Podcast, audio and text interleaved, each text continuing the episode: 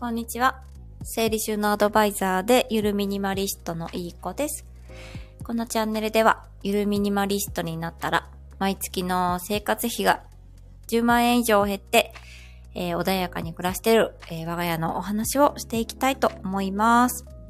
とつーさん、こんにちは。ありがとうございます。今日のテーマは、ゆるミニマリスト、やめたことの具体的な話をしていきたいと思います。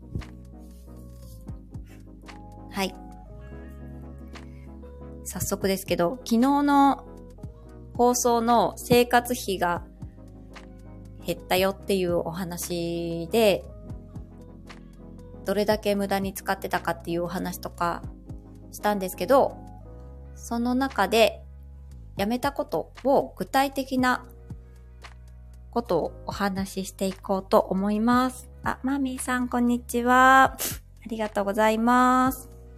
じゃあ、今日何個言おうかな。決めてない。んこんにちは。あ、こんにちはってなってますよ。あ、マイカさん、こんにちは。ありがとうございます。はーい。あ、トッツーさん、こんばんはってなってたのか。こんにちはですね。はい。ありがとうございます。一個ずつ、今日は、10個言えるかな ?5 個ぐらいにしようかな。小分けにしていこうかな。一つずつお話ししていこうと思います。まずですけども、メンバーシップだけで、あの、の放送でお話しした中で、結構コンビニで買い物することが多かったことが判明したんですけど、やめたこと一つ目。えー、コンビニへよく行くことをやめました。片付け、まだゆるミニマリストじゃなかった頃っていうのは、ちょっと、今よりも無計画にも程があるほど無計画で、朝起きて、あ、朝ごはんがないみたいな っていうこともあったんですよね。そういう時は、田舎なのに、車で行かないといけないような距離にコンビニがあるのに、わざわざ車に乗ってコンビニまでパンを買いに行くとか、牛乳を買いに行くとか、やってました。で、夜中も、なんかお腹すいたなーみたいな 感じで、コンビニ走ってお菓子を買い込んだりとか、お昼も仕事中、仕事が終わったらコンビニに行ってお昼ご飯食べながら帰るとかっていうことをや、よくやってました。はい。あ、トッツーさんありがとうございます。コンビニの頻度が多かったですねって。ね しかもね、あの金額って。はい。あ、誠さんこんにちは。ありがとうございます。今日はゆるミニマリストやめたことを具体的にお話ししていこうと思います。はい。まず一つ目、コンビニですね。やっぱり単価が高いし、定価以上に定価？定価以上に定価ってわかんないですけど、高いですよね。お菓子一つにしても、飲み物も、すべて定価で売ってるし、やっぱり便利だからこその便利価格っていうのはあるので、非常事態とか、そういう時に利用するのがベストかなっていう感じですね。そう。結構コンビニだより、コンビニ、ん？コンビニ頼み？なところがあって、昔は。なかったらコンビニで買えばいいや、みたいな感じで思ってましたね。あ、マミーさん。一番近いコンビニまで車で5分のおかげでコンビニに行く頻度は低いです。あ、そうなんですね。うちもそうです。そう、なのに、わざわざ車に乗って、コンビニまで行っちゃってましたね。異常ですね。だから20万円も浮いたんでしょうね、きっと。そんな感じで聞いてくださったら嬉しいです。はい。一つ目はコンビニにむやみに行くのをやめた。で、二つ目ですね。近いです。コストコに行くこともやめました。これはやっぱりレジャー感覚になってしまって、割高なんだの、割高なのに安く感じちゃうんですよね。なんかみんなこんなに入ってて安い安いって言うんですけど、高いです。高いですよ。あのー、あれと一緒ですね。まとめて買えばお得。でもその欲しかった分以上のものがあるおかげで金額も高いんですよね。一桁違ったりとか。で、買ってきたら買ってきたで早く消費しないといけないし、食品とかね。あと、トイレットペーパーは買ったことないですけど、やっぱりいっぱいあると、なんか、贅沢に使っちゃうんですよ、私の場合。私だけかなうん。あとっとさん、おいっ子がセブンイレブンのオーナーをしていますので、微妙ですが。あそっか。貢献してる方、貢献してたのにね、私。そうなんですね。ね、コンビニ業界さんも、きっとね、いっぱい買ってほしいと思ってると思いますが、節約に関しては、ちょっと、コンビニはね、高いですね。本当に緊急の時にはすごく便利だなって思います。はい。あ、マーミンさん、コストコだけはやめられない。浜松のコストコまで出向いてます。あ、近くまでいらしてるんですね。じゃあもしかしたら、ね、合ってたかもしれないですね。そう、私も言ってましたよ。うん。でもその、割高なのに安く感じてるだけ。で、その上に年会費も乗ってくるじゃないですか。そう。ってなると本当にお得なのか？っていうとこだったりとか、うん。まあ、コストコヘビーユーザーの友達についてって、ちょっと一緒に買うとかは、ちょっとせこいですけど、そのぐらいだったらいいのかなとか思って言いますけどね、行くのね。でもその、ヘビーユーザーとか、じゃなかったので、年会費払ってまでパンを、あの、たくさん入ったパンを、ディナーロールを求めるだけのために行った時あるんですよ。レジに持ってったら、6000円です。なんか5000円ですとか なんか言われて、え、パンだけで？って思ったら、あ、年会費上乗せしときました、みたいに言われて、ああ、そういうシステムかって 勝手に更新されちゃうんだ、みたいな。ちょっとそこで考えましたね。同じようなディナーロール、あの、他のスーパーでも売ってるの見たので、あ、もうここでいいやっていう感じでしたね。はい。あ、マイカさん、私も田舎出身だからか、もともとコンビニ行きませんでしたが、子供が生まれてからスーパーの駐車場から入り口までの道のりが長すぎて、コンビニ行く頻度増えたかもです。あ、ねえ、わかります。私もそういう理由で結構コンビニ行ってましたね。やっぱり田舎だと車が主になっちゃって歩くっていうのが億劫になっちゃいますよね。ねえ、え、トツさん、コストコが安いのはホットドッグだけです。確かに、確かに、最終的にホットドッグだけ買いに行ってたかも。確かにね。ね、あ、マイカさんはコストコは今でも行かないです。行っても何買えばいいかわからない。あ、確かに。そうですね。そういう方はもう行かない方がいいと思います。あの、会員のね、費用が結構高いのでね。うんうん。私も会員になったことがないので、人に何回かついていったことあるけど何も買えなかった。あ、何も買えなかったんですかへえ、一緒に、あのー、買いに行った方、これいいよとか、おすすめはなかったのかな？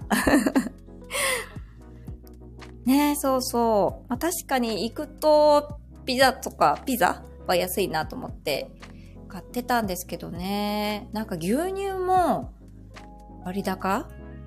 だし、卵も割高だし、ね、あの、いろいろ入ってる、その買ってきた収納場する場所がまずなくて溢れちゃう？とかね、いろいろあったりしてなかなかまあ、あまりすごいヘビーユーザーだったわけじゃないんですけどね。まあ、コストコの会員はやめたって感じです。はい。あ、トッツーさんは浜松のコストコ、会社の事務所近くなので渋滞が激しく困ります。ああ、そうだったんですね。確かに。今でも渋滞してますか？やっぱ週末は県外からも来られるから渋滞してるのかな？ねえ、時間が押してたりすると、ねえ、道も広げてるみたいですけど、ねえ。そう。あ、マイカさん、そんなにいらなくない？ってなっちゃう。あー、わかります、わかります。そうですよね。うんうん。なんかやっぱりお得だからって買うのって、やっぱなんか裕福な方ですよね。って思っちゃう。うん、確かにお得割引率はあるのかもしれないけど、高いやんみたいなね。はい。食品系は買う勇気なく、ああ義母が好きで、何か欲しかったら買うよって声かけてもらうんですが、トイレットペーパーしか頼めない。あ義理のお母さんがコストコユーザーなんですね。すごい。お元気ですね。結構あのカートね、たくさん買うと重いけど、お元気、若いんだね、きっと。あ、トイレットペーパー。ね、大きいですよね、トイレットペーパーね。でも、すごい量ですよね。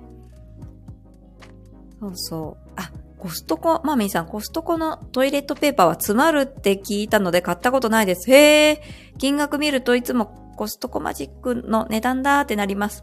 ああねえ、そうなんですよね。なんか冷静に考えると高いでもそのレジャー気分になっちゃうと、2万だ3万だってなっても、はいはい2万ねって 払っちゃいますよね。うん。あ、マイカさんは義理の義母は友達何人かと会員費を割って1枚を共有。ああそうなんですね。友達と一緒に、あの、楽しめるっていうのがすごい幸せを感じる方はすごいいいと思います。ね。トイレットペーパー詰まるんですね。ね、あ、今はもう使ってないけど詰まらなくてよかったって。ね、私も、あの、お客さんのお家でコストコのトイレットペーパー使ってる方いますけど、お掃除するとき使わせてもらってるから、ちょっと詰まらないように気をつけます。はい。あとつさん、去年、東海4県のスーパーがコストコセールを定期開催してものすごい勢いで集客できたみたいです。コストコ様々みたい。あー、そうなんですね。コストコセール？あ、スーパーにコストコの商品を置いてるって感じですか？ありますね、たまに。見たことある。ここでコストコの商品売ってるんだって思って。なんか、なんか生活倉庫みたいな。あの、ガラクタ市 ああいうお店でもやってました。へえ、なるほど。なるほどね。そういう視点でですね。はい、ありがとうございます。そう、コストコに行くことをやめました。めちゃめちゃ、えー、生活費浮きました。えー、じゃあ3つ目ですね。まあ、一緒だな。帰りに、仕事帰りにドラッグストアへ、ストアへ行くことをやめました。カミカミ。そう、ドラッグストア、私仕事帰りに寄るのが癖だったんです。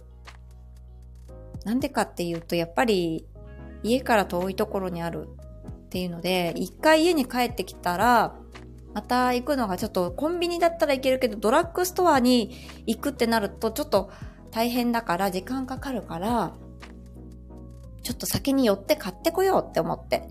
じゃあお菓子だけとかって買った、あの、買いに行ったとしても、まあお菓子もね、無駄に買ってたら無駄ですけど、行くと、じゃあ入浴剤、あ、これいいなって、これで疲れが取れるかなっていう期待値ですね。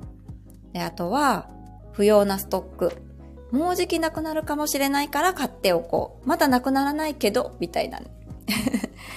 あとは、ボディーソープとかシャンプーに、なんか前に陳列されてるやつだけあの、おまけがついてるのがあるんですよ。ミニボトルが。化粧水がくっついてたり。あ、これお得じゃんって買うみたいな。そっちのおまけがついてる方を買うみたいな。そのおまけが欲しい、おまけの商品が欲しかったわけじゃないのに、おまけがついてる方を、在庫を買うみたいな。あ、まあ、ちょっとこれはちょっとまた、あの、あれですけどね。まあ、物が増えるってことで、ね、困ってましたね。で、あとはそうだな。やっぱり、一つだけ買いに行こうと思ってたのに、カゴいっぱいに買ってしまっていたから、もうすごい、生活費がね、かさみましたね。うん。そう。これをやめました。ドラッグストア。食品が売ってたり、なんか薬以外にもいっぱいいろいろ売ってるので、もうすごい好きだったんです。もう子供の時から大好きでした。はい。あ、マイカさん、うちはドラッグストアもコンビニも同じ距離。あ、そうなんですね。あ、トッツさんがスーパーがコストコの倉庫から欲しいものを仕入れるセールのことです。あ、へえ。そうなんですね。定期開催した、されてる。知らなかったです、でも。定期開催してるのは。うーん。まあ、距離に限らず、そういう夜っていう悪癖を私はやめました。うん。っていう感じですね。あ、シンプルジャパンさんこんにちは。ありがとうございます。今日はゆるミニマリストになってやめたことをお話ししてます。はい。これをやめたことでやっぱり無駄なものを買わなくなった。物が増えない。ストックも増えない。えー、収納も、えー、圧迫されない。無駄遣いもしないってことで、いいこと尽くしでしたね。はい。で、四つ目。えー、っと、欲しくない。買おうと思ってなかった服を買うことをやめました。え、こんなの当たり前じゃんって思われるかもしれないんですけど、なんかですね、家族でじゃあ、ね、ショッピングモール行こう。休みの日、あ、ちょっと GU 行かないとか、なんか、こう目的もなく、ちょっとユニクロ行こっか。安いみたいだよ。みたいな感じで行ってたんですよ。で、ふらふらっと歩きながら、あ、これ安い。買おうみたいな。ちょうどこういうのが欲しいと思ってたんだよね、みたいな 理由をつけて買ってましたね。なんか、これ1枚あれば、いろいろ着回せるかもしれないとか、こういろいろなんかクリエイティブな思考が降りてくるんですよね。そう。で、うん。そうそう。なので、今はまあ欲しくないとか、買おうと思ってなかった服安いとか、あ、これ可愛いって思って買おうかなって思ったとしたとき、思、ん？思ったときは、代替行動を取る。ちょっと一周回って、お店を一周回って、それでも欲しかったら買おうとか、ね、お店って言ってもこう、イオンとかだとすごいいっぱい歩きますよね。そうして歩いてるうちに違うものに目が行ったりとか、なんか違う用事を思い出したりとかして、最初にいいなって思ってたことが、あ、なんかそうでもなかったなって冷静になって買うのを避けたりとか。なんでこうビビビッと来て買いたいって思うかっていうと、その、動機が、動機づけのドーパミンが出るんですよね。ブシャーって。そうすると、レジに気づいたらレジの前にいるっていう感じになってしまうので、それはドーパミンの仕業だっていうことで、えー、気がついたので、ビビビっていうのは、あれはドーパミンが出て、よし、買うぞってなってしまってるだけなんですよね。冷静になったら着ないとか、あの、着ないままクローゼットに眠ってしまったりとかっていう原因になりやすいっていうのが、このビビビってきて、ポポポって買う っていうことですかね。あと、つさんありがとうございます。ドラッグストアの戦略は女性のポイント付与戦略。少し前はポイント10倍。アイテムは生活必需品すべてが対象。ポイントがつくから買っておこう。これはドラッグストアの狙いです。皆さん、聞きましたか？聞きました。女性の女性がターゲットだそうです。ね、ポイント欲しさに、これをまとめて買えば、ポイント10倍とか、ね。そうなんですよ。あれでお得感っていうので、また人間の心理がくすぐられちゃうんですよね。もう今しか手に入らないから、今ゲットしないと、もうこの先手に入らないかもしれないっていう不安を煽られたりとか、ね、そういうのって人間の心理めちゃくちゃついてきてるので、色合いとかもそうだし、ね、回転率良くしたいお店は赤色とか、ゆっくりしてってほしい、あのお店はちょっと落ち着いた色になってるとか、色合いとかデザインとか、字体とか、ああいうのも全部こう人間の行動心理についてるんですよね。なんかそういうのに、が意識すると、ちょっと自分が、あ、欲しいかもしれないって思った時に、わあ、まんまと乗せられてるって 気がついて、ちょっと冷静になれるかもしれないですね。はい。あ、シンプルジャパンさんありがとうございます。ドーパミン。いい子さんの話、いつも具体的で、ちょっと科学的でもあって、とても面白いです。ありがとうございます。今日の9時からの、いて、噛んじゃった。9時からのインスタライブ、やる気についてお話ししました。私のアカウントじゃなくて、あの、お片付け仲間の先生2人と私と3人でコミュニティをね、あの、無料のコミュニティを作ってるんです、お片付けの。そこのインスタのアカウントでアーカイブが見られます。もし気になる方、あ、じゃあ、あ、あのー、なんだっけ、概要欄にえー、貼らせていただきます。もしよかったらフォローしてください。はい。あ、トッツーさんはドラッグストアの回し物ですいませんって。大丈夫ですよ。騙されません。騙してないか。そうなんです。あ、マイカさんありがとうございます。BBB で買えなくて悩んだ挙句に、やっぱ欲しいって思った時には、いつも売り切れて、ガーンって良くなります。いやいや、それでいいと思いますよ。そのガーンっていうのって、もう頭かきむしるほど悔しかったりとか、どうしても欲しいって、あの、なるわけじゃないと思うんですよ。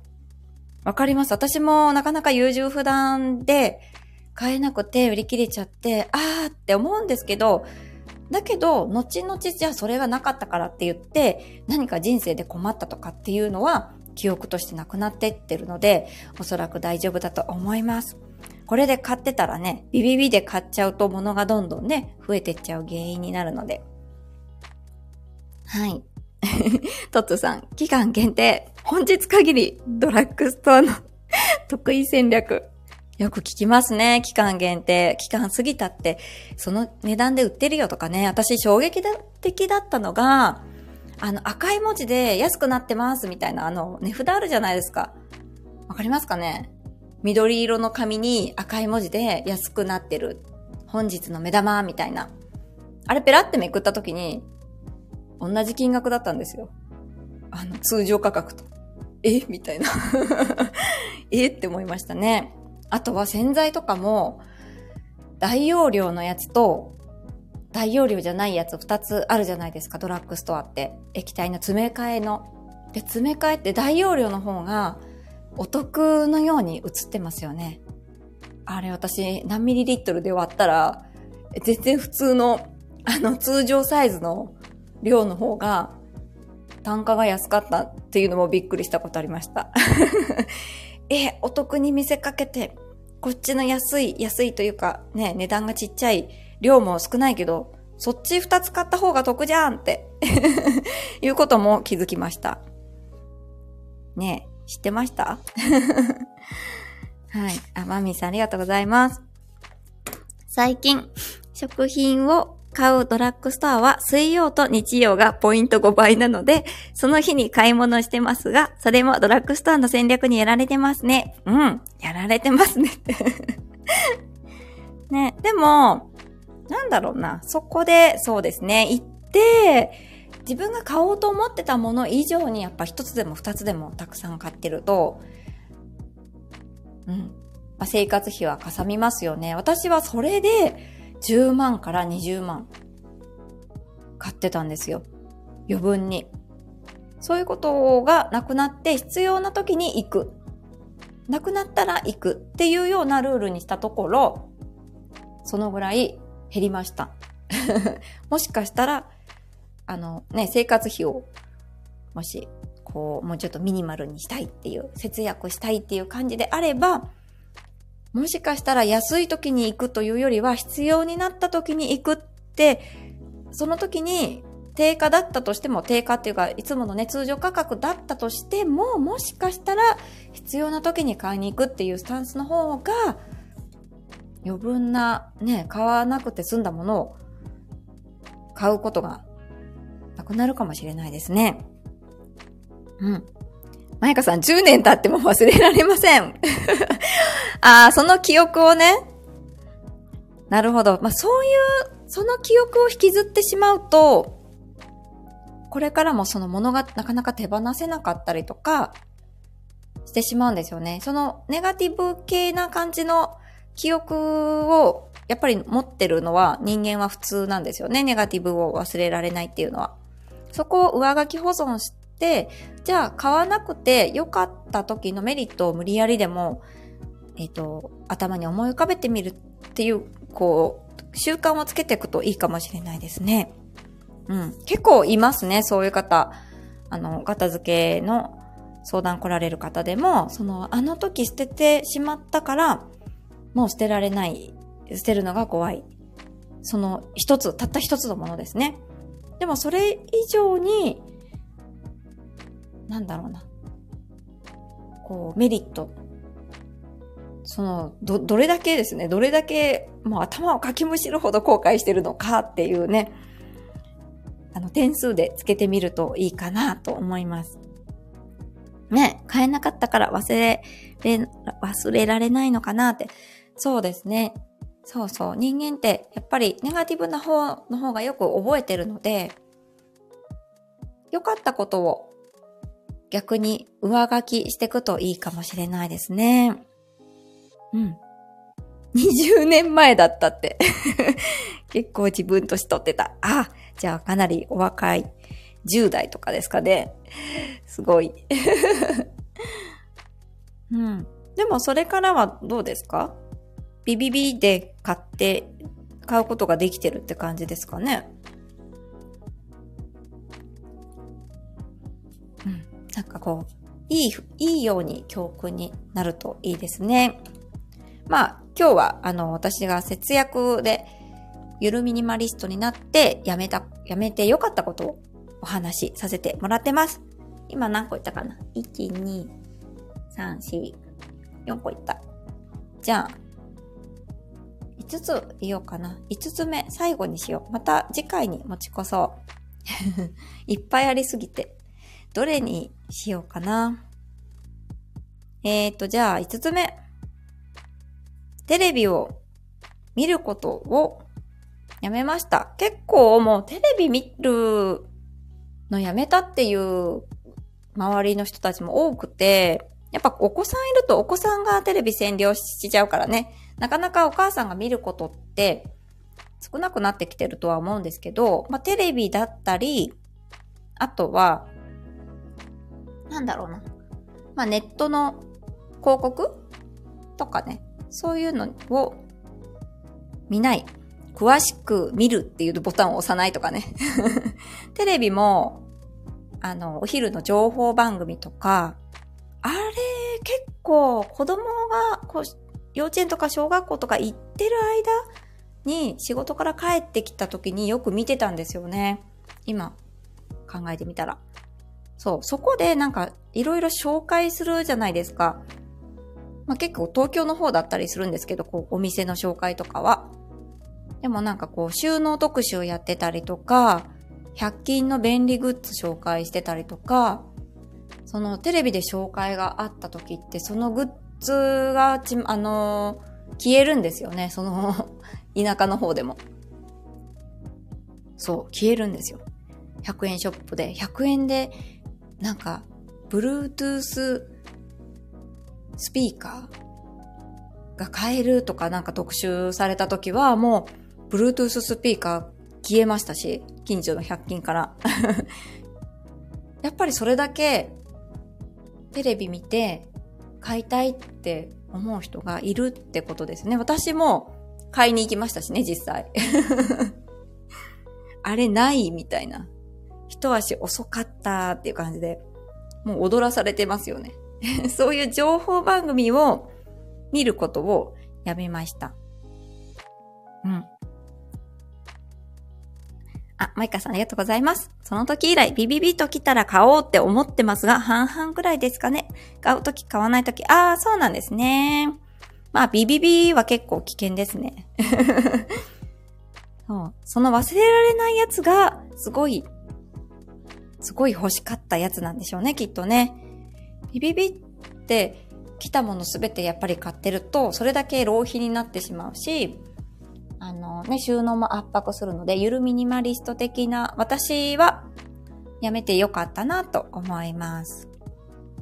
はい。あ、マーミーさんありがとうございます。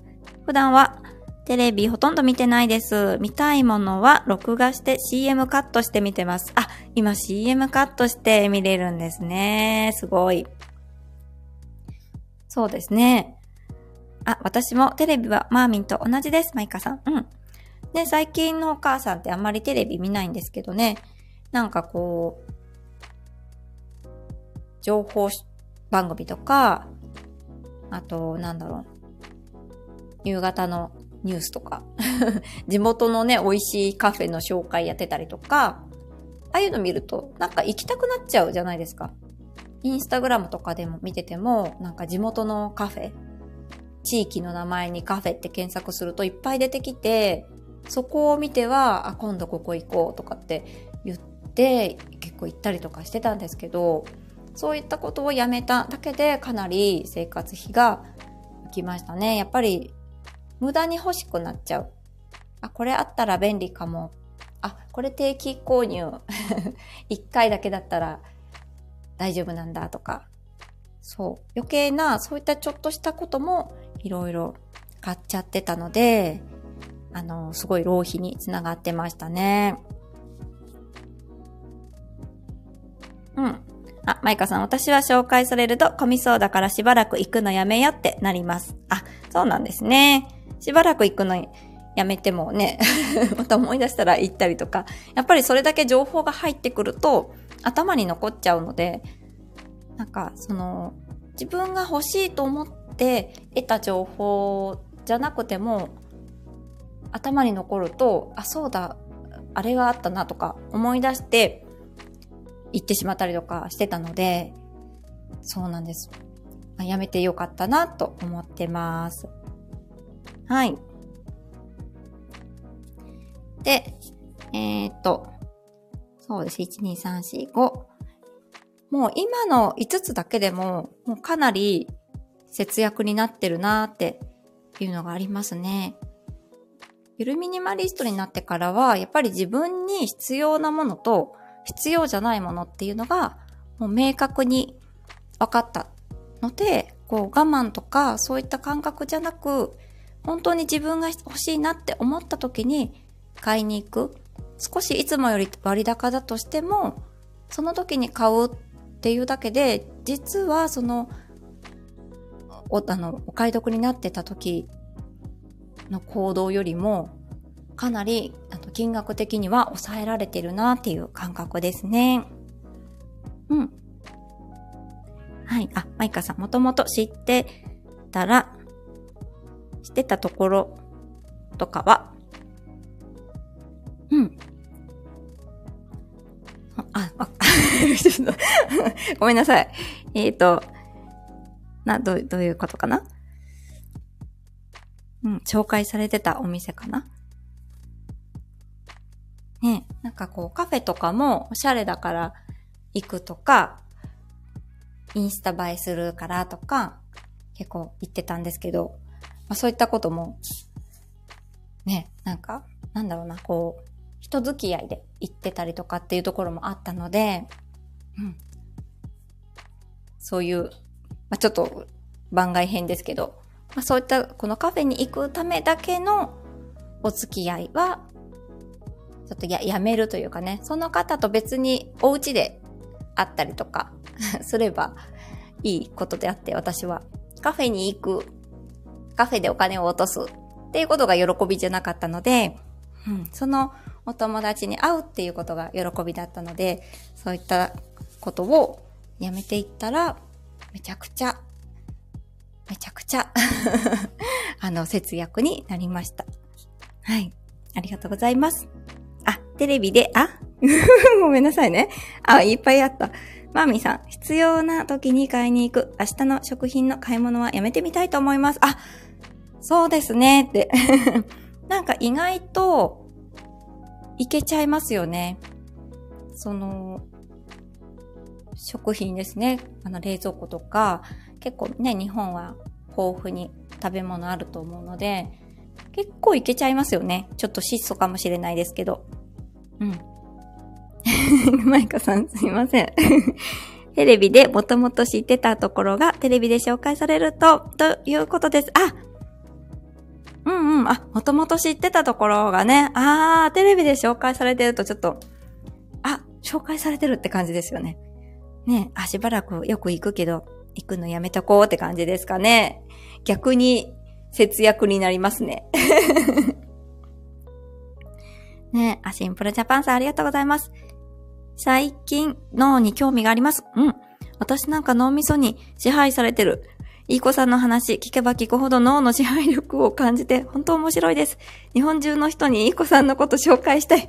ありがとうございます。めっちゃ大げさに言ってくれたありがとうございます。そうなんですよ。あの、脳って、今日のあのインスタライブでも言ったんですけど、岸田総理の脳と私の脳は同じですっていうことを 冗談を交えながら話してたんです。脳みそって生まれた瞬間って差異がないんですよ。脳の構造って同じなので。やっぱりこう知能的な問題になってくるとまた別ですけど、脳の構造的にはね、健康な人であれば仕組み的には同じなので、まあ、どういう環境で育ってきたとか、っていうので、だんだん差異が出てきてしまうんですけど、もともとは差異がないから、やっぱり、ポジティブなことばかり、笑ってばっかりいる家庭は笑ってる、家族みんな笑ってるとかね、あると思うんですけど、その、だんだん思考が偏ってきて、いろんなね、人が、性格の人が分かれていくんですけど、このドーパミンに関しても、どういう時にドーパミンが出るとか、あの、っていうのは一緒なんですよね。こう、期待値が上がるとドーパミンが出る。あの、これクッキー食べたいなと思ったらクッキー食べるドーパミンが出るとか、その喋ろうかなって思って喋ってるそのモチベーションがドーパミンなんですよね。無気力な人って喋らないし、何もやりたくないんですよ。あの、うつ病さんとかね、うつ病の方とかはドーパミンがなかなか出にくいからやる気が出なくて無気力になってしまう。喋るのもめんどくさい。もうね、何するにもめめんどくさいっていうのはちょっと違うんですけど、何するにもやる気が起きない。動機づけがされないので、そのドーパミンを出すためにはっていうのを今日のね、インスタライブでお話しさせてもらったんですけど、あ、ちょっとなんか、違うこと言ってたかな。そう。あ、マイカさんありがとうございます。そういう時はお友達はどこで会うんですか？お家ですね。お家だったり、まあ久々のお友達だったらそういうカフェとかに限らず、あのー、また別の条件で、のお店であったりしますね。流行りのお店とかじゃなくて、なんかそのお友達と会ってお話できたらいいねっていうのを優先に会いに行ったりとか、お家で遊んだりとかっていう感じですね。うん。あ、マイカさんありがとうございます。私は基本めんどくさいでできています。え？どこの、えっ、ー、と、どこのつながり？で うん。ね、めんどくさがり屋は、ほんと、ミニマリストさんに向いてると思います。ねえ。お家かーって。そうですね。お家だったり、まあコロナ禍になってだいぶ、ね、会う会う回数とか、会う人とか、皆さん変化したんじゃないかなとは思うんですけど、うん、お付き合いも変わっていったんじゃないかなと。うん。あ、ドーパミンの話でめんどくさい人は出てないっておっしゃった。ああああ、そうですね。ドーパミン、めんどくさいっていうか、こう、無気力になってしまうめんどくさくなってしまうっていうのはまた多分ちょっと違うかな。あれこれ考えちゃうっていうんですかね。なんか、こう、朝起きる時も、あー、めんどくさいなー起きるの嫌だなーあー、何時に出ないといけないなとか、いろいろゴニョゴニョ考えちゃうと、あの、できなくなっちゃいますよね。なんか、ちょっと前の放送で瞬間トップスピードに上げるってことで、こう、あれこれ考えずにまず行動みたいな。っていうのが行動に移しやすい第一歩だったりするので、ちょっとその思考とまたそのホルモン系とまたちょっと違うかもしれないんですけど、例えばその考えてることを何かやるといいことが起こるっていうことを考えると、あ、やる気が出てくるとかってなると思うんですよ。例えば朝起きた時、朝起きるの嫌だな。でも、ここで例えば、起きたら、わかんないですけど、キムタクと握手できるとか、よくわかんない。違うかな。あの、なんか自分がワクワクすることをちょっと想像するとか、ってやると期待が上がってドーパミンが出てやる気が起きる。なので、まあ、めんどくさい方、めんどくさいなって思ってる時は、あれこれ違うことを考えちゃってるので、えっと、これはそのめんどくさいと思ってることをやった暁には何が起こるかっていうのを考えるとか、あとは、その正反対に、それをやらなかったら、どういう悪いことが起きるかって考えると、どっちかですね、いいことが起こるか、それをあの回避したくて、悪いことが起こったら嫌だなっていうことで、回避したくてやる気が起きる人もいますし、そう。なんか今日の片付けのインスタライブで、義理のお母さんが 訪問してくると、やっぱなんか、チクチク言われたくないから片付けなきゃっていう、そういった回避系のやる気もあれば、褒められるかもしれないとか、なんかいいことが起こるっていう期待値でドーパミンが出てやる気が起きるっていう二つあるよねっていうお話もしたんですけど、なんか自分に合った方法でやる気を、ドーパミンを出していくといいんじゃないかなって思いました。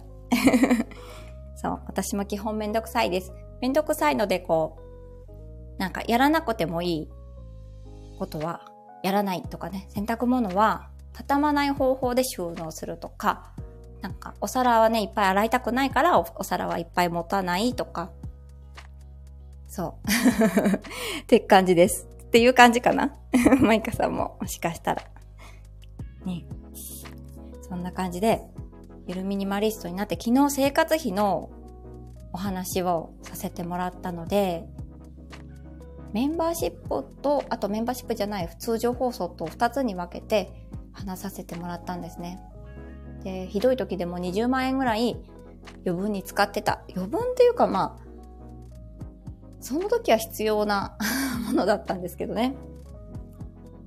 そう。なんでこんなに減ったかっていうと、こういうことをやめたからですって感じで、今日は5つ紹介させていただきました。もっといっぱいあるので、ちょっと小分けにして紹介していこうかなと思います。はい。あ、マミーさんありがとうございます。次回も楽しみにしてます。ありがとうございます。全然、これは私の、ただの 単なる私、我が家の話になるので 全然参考になるかどうかわかりませんが、はい。こんな感じで、めちゃくちゃ節約になっています。じゃあ今日は以上になります。今日も聞いてくださってありがとうございました。素敵な一日をお過ごしください。ではでは、あ、マイカさんありがとうございます。マミンさんもありがとうございました。ではでは、失礼いたします。